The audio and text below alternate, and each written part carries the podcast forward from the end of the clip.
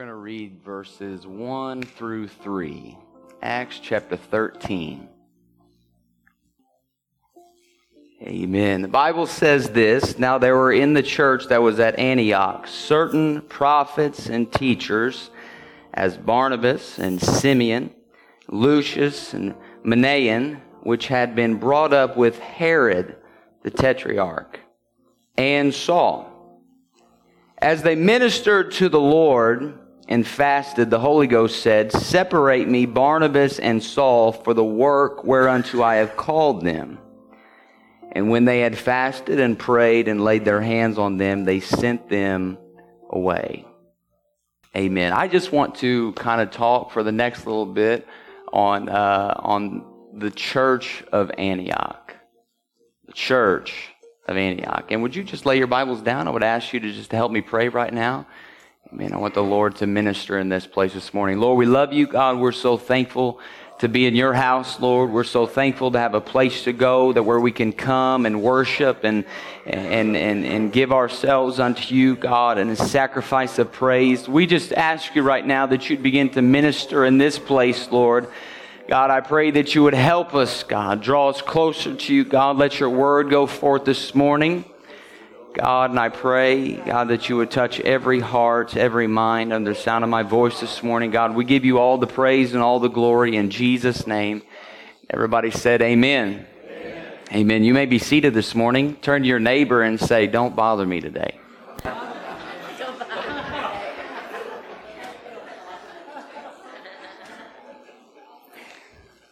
You don't have to be mean about it.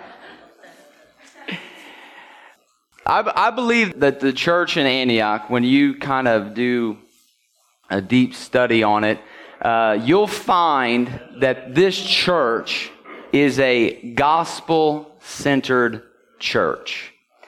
They are a church that has been shaped by and molded by and fueled by the gospel of Jesus Christ. They are fueled by the good news that Christ has come and he has taken care of the sin problem and he has imputed to those who are repentant and born again of the water and of the spirit, imputed unto them his righteousness so that men and women are seen as sons and daughters who are perfectly blameless and spotless in his sight, regardless of their background. Paul stated in 1 Corinthians 15 that the gospel is the death, the burial, and the resurrection of Jesus Christ. And although the gospel has many ramifications, these three uh, events define the gospel in a nutshell. It is the death, the burial and the resurrection of Jesus Christ. The gospel of Jesus Christ, it was, it was, uh, it was vicarious in nature. He, he, he did not suffer for personal gain. He did not suffer for glory, but he suffered so that you and I could have eternal life. Amen. It's a beautiful picture of love and compassion. And I believe that Jesus proved his love by submitting to the executioners when he could have easily defended himself. But the Bible says, greater love hath no man than this, that a man lay down his life for his friends. Aren't you thankful for the gospel of Jesus Christ? Amen. Aren't you thankful to know the gospel of Jesus Christ? And so the church in Antioch, they are, they are fueled by this. They have been, they have been shaped by this. They have been molded by the gospel of Jesus Christ. And there are several reasons that I'm confident of that, um, that that is this kind of church. Uh, but here's the first reason I want to cover. There is this relational dynamic going on in this church. Okay? And when you start to look at it, it's really a sight to behold. First of all, the fact that Saul and Barnabas were ever friends who worked together for the cause of Christ, it is a testimony to the mercy of Jesus Christ. And I'm going to show you that. Barnabas is first introduced to us in Acts chapter 4, starting in verse 36. The Bible says, Thus Joseph, who was also called by the apostles Barnabas, which means son of encouragement, a Levite, a native of Cyprus, sold a field that belonged to him and brought the money and laid it at the apostles' feet. It's safe to say that, that Joseph, this Barnabas, it's safe to say that he is in. I mean, he, he is in, he is in good right now. I mean, he is full on in. When the apostles rename you, you're in. Can we agree? Can we agree with that this morning? When they rename you, you're in. He's like, "Hi, I'm Joseph," and they're like, "Not anymore, bud. Uh, I've been watching you, and you are so encouraging. Uh, you are you are you are so encouraging. Your name is now Barnabas." And he's like, "Well, my mama called me." No, no, no, no, no. We love your mama, but your new name is Barnabas. No more Joseph, okay? We get that. Like when your buddies give you a nickname at work, you are in, my friend. Unless it's a nickname they don't tell you about. Then you got to watch out. You got to watch out for those. You, you got to be careful with those. But those of you, you know what I'm talking about. When you have a nickname, you are one of the guys. You are one of the ladies. You are, you are in. In high school, I was thinking about this. Uh, I, people used to call me Jonesy, and I think that's like the nickname for everybody who has the last name Jones. Okay, so it wasn't like this super cool thing. They just called me Jonesy, and it was like so unique, right? You know. But other than that, I never really had a nickname growing up. And so, in, in deep preparation for this study, you know, for this talk this morning, I, I was I got on uh, Google and I, I I typed in nickname generator, and lo and behold, there is a website that you can go to and you can type in your first and last name. You can do your middle name if you wanted to. And you can kind of put some, some of your characteristics on there, your personalities. Are you athletic? Are you, you know, you know, what have you? And so I, I, I did this. And here's, uh, here's, here's, here's, let me point this out. Um, and this is the whole point of my message. You can't give yourself your own nickname. That's, I'm just kidding. That's not really the point of my whole message, but you, you just can't do it. You can't give yourself your own nickname. So I, I was thinking about this, like, these are some, I, I'm going here, I was like, man, I'm going to get a cool nickname and I'm going to tell everybody that's my new nickname. But you can't give your, you can't give yourself your own nickname. It's just impossible. But, and, and really, I'm glad because here's what it came up with. Uh, the first one, Big Bryce. new nickname. Active Bryce.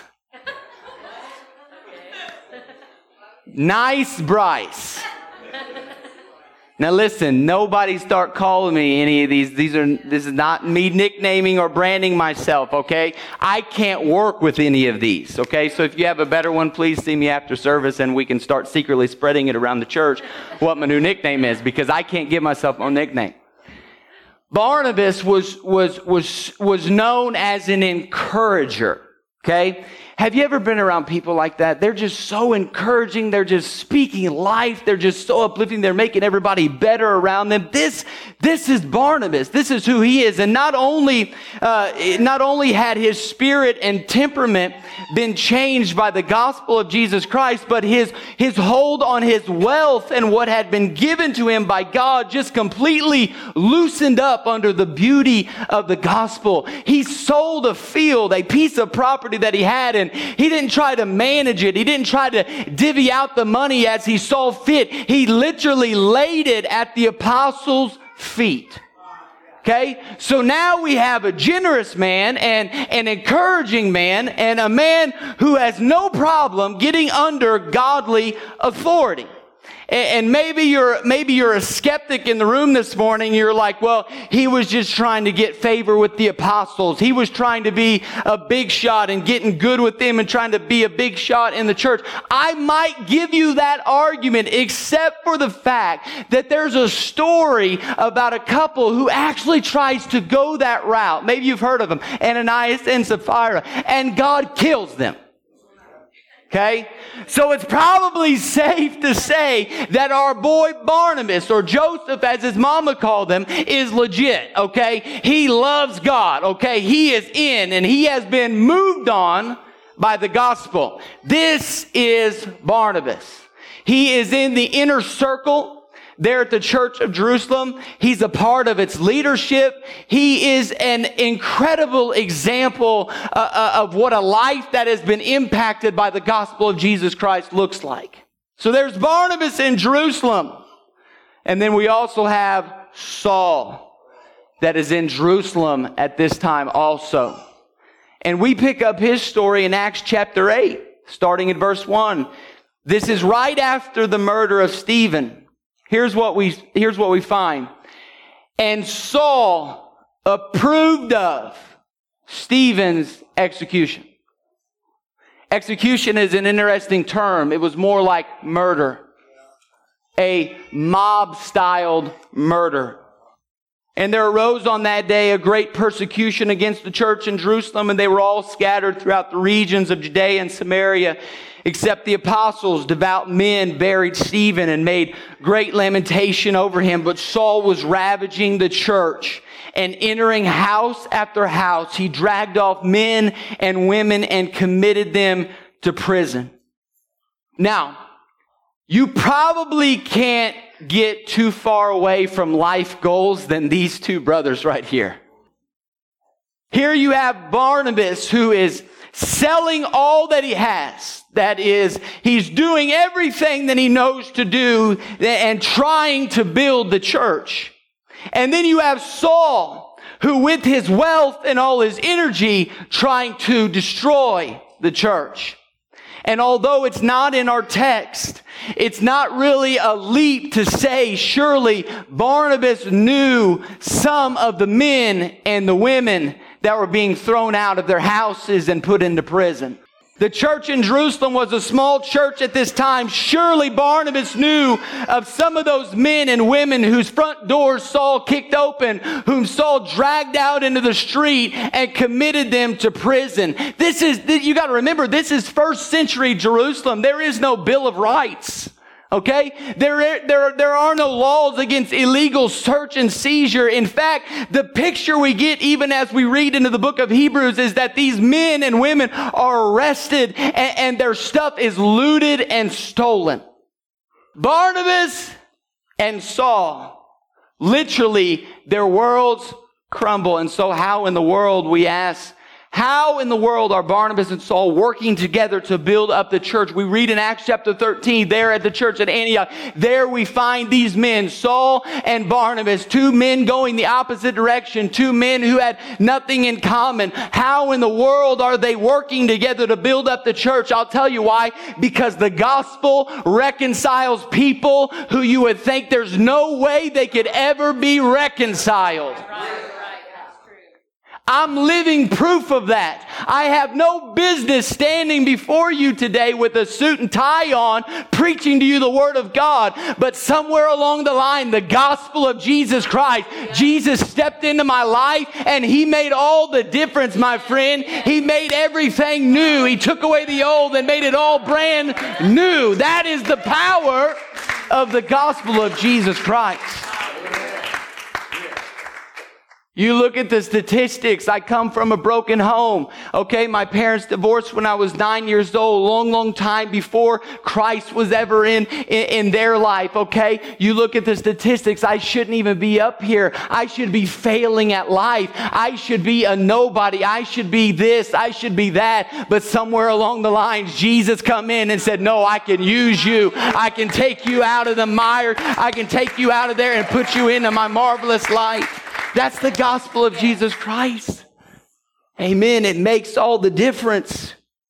I love what Paul said in Galatians 1. He said, But when God, who set me apart from birth and called me by his grace, was pleased to reveal his son in me so that I might preach him among the Gentiles, I read that and that word just jumped out of me, but God, but God, but when God, this is, this is the great interruption. All that happened in Paul's life came because of that one little word. You see, Paul was a sinner, but God. Paul was a murderer, but God. Paul hated Jesus, but God. Paul tried to kill Christians, but God. Paul wanted to destroy the church, but God. Paul enjoyed being lost, but God. Paul wasn't looking for a new life, but God. Paul intended to kill more Christians, but God stepped in. Come on, clap your hands to the Lord this morning. You all have the same interruption that happened in your life. God stepped in and I noticed the change in Paul's life when, when Paul start, when Paul talks about his former life, he's always like, I, I, I, I did this and I did that. And I, he was totally self-absorbed. And, and when he talks about his conversion, the focus shifts. Now it is God who moves into action. Now it is God who does the work. God came into Paul's life without permission. It's an amazing, he didn't, he didn't want to, he didn't wait to be asked. He didn't wait to be invited in while Saul was on the road to Damascus. The Lord Jesus, he just barged right in. He didn't ask permission because if he had asked, Saul would have said no. But he came in where he wasn't wanted or expected and he completely took over the situation. And I want you to notice why he did it. God was pleased to reveal his son in me. Paul said he came in because he wanted to come in. He came in because he chose to come in. He entered without ringing the doorbell. This is pure sovereign grace. And we may say, well, that's not fair. You say, I don't think Paul would ever say that. I don't Paul would say, I don't think Paul would say God twisted my arm because if God had waited for an invitation, Paul would have never been saved. He would have, he, he, was just, he was lost just like Lazarus was dead. It's not as if Lazarus was sitting around in the tomb saying, I wish somebody would come and raise me from the dead. No, he was dead. Jesus came along and raised him without his permission. It's easy to marvel at the road to Damascus conversion, the road to, uh, to Damascus experience, because Paul, it, it's kind of mind boggling. You think about it. Paul is not a seeker. Paul's not at home reading these Christian books like how to draw closer to God. Yeah, there it is. No, no, he's not looking. He's not seeking after God. He's not, he, he's not trying to get close to God. He's just not. And that doesn't slow down Jesus one bit. God's not up there going, oh man, what am I, what am I going to do? This brother's not even interested. He, he's not, he, he, he, what am I, he's like, I've got all these plans for the Gentiles. What am I, what am I going to do? What, what am I going to do? This guy does, this guy doesn't even want anything to do with me. What am I going to do now? He doesn't care. Jesus just steps in anyways and he kicks him off of his horse and he blinds him. And the reputation of Saul is so bad that when the Spirit appeared unto Ananias and says to go and heal this man, Ananias argues. Who argues with a vision? And it's like, it's like Saul of Tarshish? That's Saul? He's like, yo, this guy, this guy's called us a lot of problems. Like, I don't know if you know this. Have you been reading the news or anything like that? Like, have you picked up the latest newspaper, God? This guy has been causing us some major headaches. Just lost my cousin last week. They in prison right now because this man, Saul. Okay? You want me to go there and do what? He's like, did you say Saul of Tarshish? Because I know another Saul, you know, like, it might be him. No, Saul of Tarshish. I mean, you want to talk about, you want to talk about being far from God? You want to talk about how dark, how deep a pit of sin you might be in? Here is Saul of Tarsus. Here he is, and he's like, he's like, hey, I was like that. I was far. I was away. That was me. You want to talk about uh, those that were violent against Jesus Christ? I did that. You want to talk about people who, who did this? I did that. You want to talk about people who approved the execution of a Jesus follower? I did that. But church, that is how powerful the gospel is. That is the power of God. And it is all in Jesus Christ. It is in His life. It is in His death and it is in His resurrection. That's how powerful it is. Think about it. Isn't this somewhat miraculous? Even if Saul never did anything to Barnabas directly, can we be honest enough to say in this room that some of us dislike people who never did anything to us, but maybe did something to somebody we know?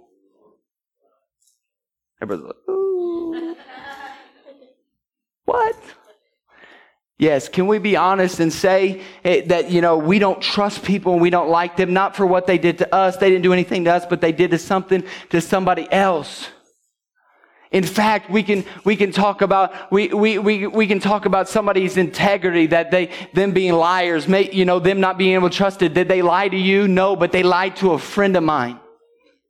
Okay, they lied to my sister, they lied to my brother. And, and, and, yet the gospel has so moved upon Barnabas and Saul that these two partner together for the building up of the church in some of the most difficult scenarios, willing to die for the gospel. The gospel reconciles people, and we see that here at the church of Antioch. As the two primary teachers and leaders of the church of Antioch were one time enemies who the gospel has now reconciled. There's another guy in the room. We read about him in our text. And all we know about him is his name is Manaen. And I hope that I'm pronouncing that right. Manaen, M-A-N-A-E-N. He was a friend of Herod the Tetrarch. Now here's what we know about Herod. We know that the Herods are not great people. Now I'm not talking about the ones in Springfield, if anybody knows who I'm talking about. we know that the Herods are not great people. If you're of the Herodian, Herodian camp and you're on Ancestry.com, you're not going to be on there long. Okay? There's no good news for you. Okay? Herod the Great. You may remember Herod the Great from the Christmas story. He was the one who, after the wise men did not return and report on finding Jesus, he had all the baby boys two years old and under in Bethlehem killed because he was nervous about losing his throne. Everybody remember that? Herod? Okay. On top of that, Herod the Great had his brother-in-law and mother-in-law executed. And some of you are like, I'm starting to like this guy. Who laughed? Some of you are taking notes pretty hard. then he had his second wife executed. I mean, this is a dysfunctional family. Herod the Tetrarch is not Herod the Great. He's Herod Antipas. He's also a train wreck. He is friends with the man that we mentioned in our text, Manaen. In fact, they were lifelong friends. It's interesting way for the text to describe their friendship. They grew up together kind of friends. And here's what we know about Herod Antipas. We know he married his stepbrother's ex-wife. Awkward family reunion. Okay? She's the one, uh, she had a daughter, and she's the one who came in and said, give me the head of John the Baptist. Okay? On a platter. It's like, wow, biblical counseling. Can we talk about it? Okay? Give me the head of John the Baptist on a platter. And so Herod Antipas gives it to her, and he has John the Baptist's head cut off, put on a platter, and brought to this little teenage girl. And then on the night Jesus is arrested, right before he's crucified, Pilate is gleefully filled with joy to find out that Jesus is actually from Bethlehem. So he sends Jesus to Herod, trying to wash his hands of the situation. And Herod's excited because he's heard that Jesus is kind of like a magician and can do these miracles. And, and he's like, let's see if we can get him to entertain the crowd. He gets his court together and waits for Jesus Jesus to get there, and Jesus refuses, refuses to do any miracles. So the soldiers mock him and beat him, and they send him to Pilate. This is Herod Antipas. And the, at the church of Antioch, Manaen is a dear friend of this Herod. A lifelong friend, and yet he's in the inner circle of the leadership of this church. Why do I say this? Why do I bring this up? Because once again, this is a testimony to the gospel's power to overcome our past. The gospel overcomes past mistakes. You think you have a past. You think that you failed God. You think that you have a story. We all have a past that we're ashamed of. But the gospel has the power to overcome your past. When you respond to the gospel in obedience, Jesus takes all of your past and washes it all away. It's important that we're baptized in Jesus' name, that we get our sins under the blood of Jesus Christ. I think the most consistent lie men and women believe is that you're, you're too messed up and you're too far gone and you've made too many mistakes or there's no way God could use you, that God could save you, that God could forgive you, that you're the one person in human history who has pushed the boundary too far. That's a lie that a lot of people believe. I would just lovingly tell you, get over yourself. You, you, you, you're, you are not, you're not that good even at sinning. I would lovingly tell you, and you may say, look at how awful I am, Bryce. Look at how, look at the mistakes. Look at, look at how awful my life is. Church is not about how awful you are. It's about how awesome He is. Amen.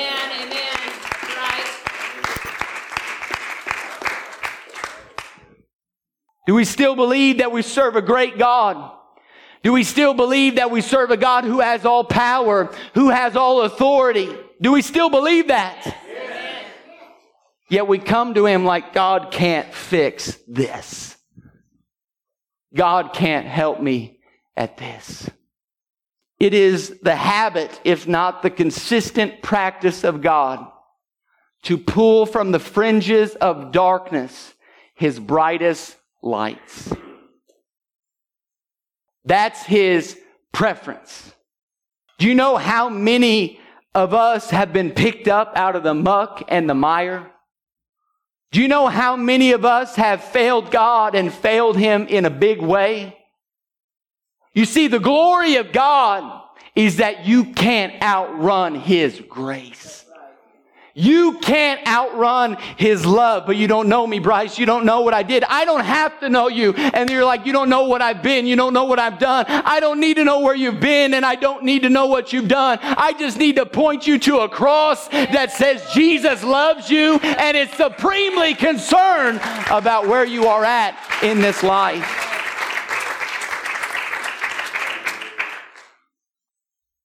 Bryce, you don't know what I've done. You don't know the mistakes. You don't know the failures. You know what I do know? I know there's a whole slew of men in the Bible who would chuckle at what you feel is too far. Manaen's presence in Antioch shows us the gospel not only has the power to take what's old and make it new, but it shows us a level of trust even with the darkest of paths into the very heart of Christianity. The devil would love to lie to you and say, it's over. Don't even bother going to an altar. Don't even bother praying. Don't even bother repenting. Don't bother. Don't keep walking. He'd love to tell you that.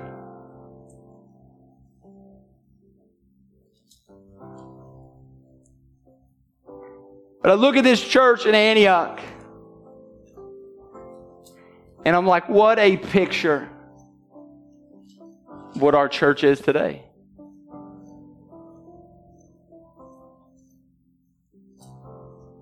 Even if you were raised in church,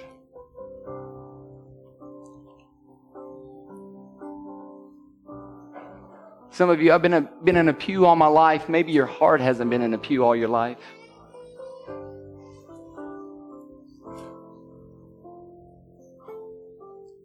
Look at this church in Antioch that is filled, that is, has this mixture, has this diversity of people. What a beautiful picture this church is. There's this type of diversity in this church that that I believe that God wants to bring us to.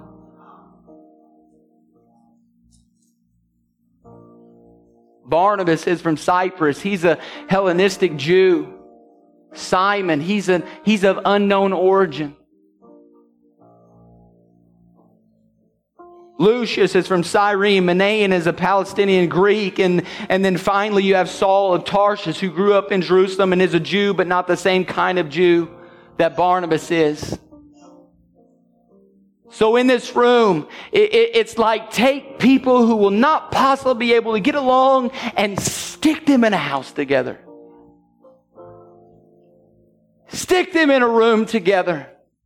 And here they are, these men. These men would have been trained from birth to despise the other men on this list, to feel superior to the other men on this list, to position themselves as more intelligent, more intrinsically valuable than the other men on this list. But then the gospel shows up and it blows all of that away. It tears down the walls of hostility. It breaks down the walls of cultural identification and created a new body and a new people. I love it when the devil says and thinks to himself, yeah, they'll never get along. They'll never be able to work together. No, the gospel's going to be defeated. And yet these men who never had anything, they never had purpose, they never had a plan, the gospel shows up and completely turns their world upside down. And not only are they building the church, but the gospel is spreading and spreading and spreading. And I look at our church today and I'm so excited about everything that God is doing because we have people in here that we come from all different walks of life and we've all made made mistakes and we all have a past, but God is taking all the broken pieces and He's picking us up and He's turning us into His masterpieces.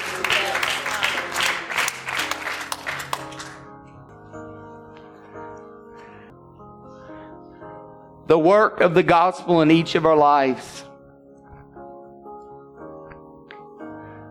Where we once were alienated and separate, God makes us one people one body. Uh-huh.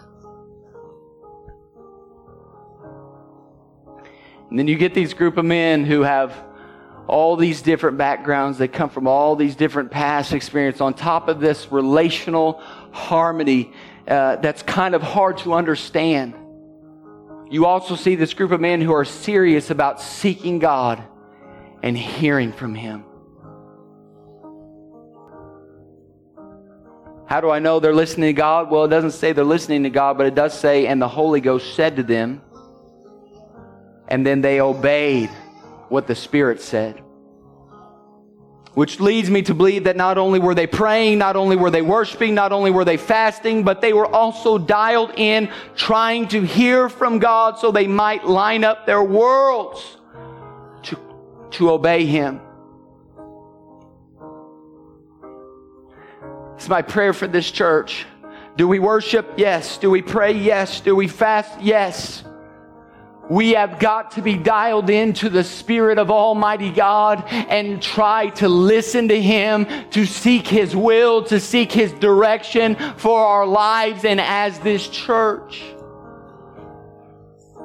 God speaks to us through many different ways. He speaks to us through dreams and impressions and a thousand other ways, but those ways and those words will never, ever, ever contradict or go against or disprove the revealed word of right. God. Amen.